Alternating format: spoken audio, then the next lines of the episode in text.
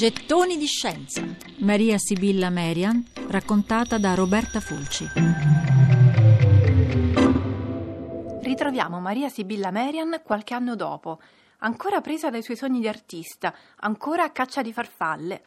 Il suo patrigno trascorre molto tempo ad Amsterdam, ma non smette mai di seguire i suoi progressi di disegnatrice. E proprio uno degli apprendisti del patrigno, Andrea Scraff, rimasto alla base a Francoforte, conquista Maria Sibilla diciottenne. Nel 1665 i due si sposano e poco dopo vanno a vivere a Norimberga. I soldi sono pochi e le spese sono tante. Le tele, i colori, l'attrezzatura per ritrarre piante, fiori e insetti. Tutto questo costa. Così lei si dà molto da fare per arrotondare le entrate di famiglia, apre una scuola di disegno e di ricamo, si organizza anche per vendere accessori per artisti, senza smettere mai di osservare la natura e di ritrarla.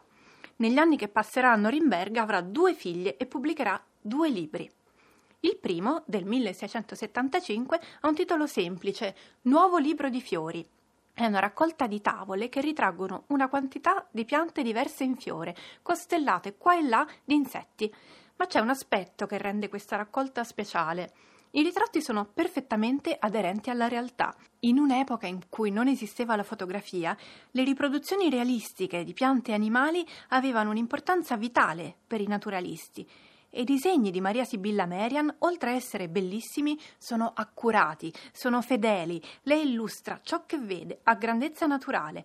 Anche gli insetti che ritrae sulle foglie di una pianta sono insetti che davvero, in natura, troveremmo su quella pianta.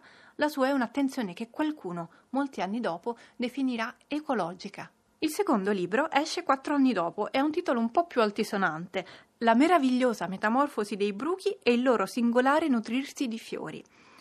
Qui le novità sono almeno due. Prima di tutto le eroine del libro sono le tanto bistrattate farfalle, allora demonizzate, temute, considerate insetti maligni per via della loro capacità di trasformarsi, apparentemente magica. Sibilla le riabilita e si sbizzarrisce a mostrarle variopinte, tante, diverse tra loro.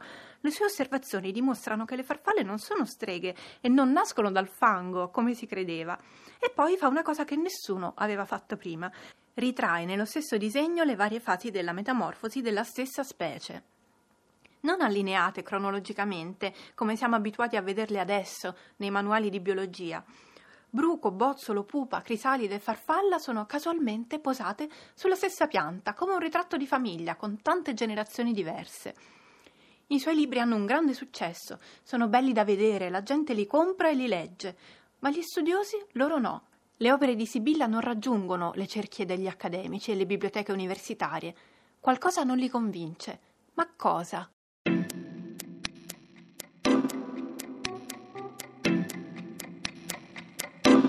Gettoni di scienza. Maria Sibilla Merian, raccontata da Roberta Fulci.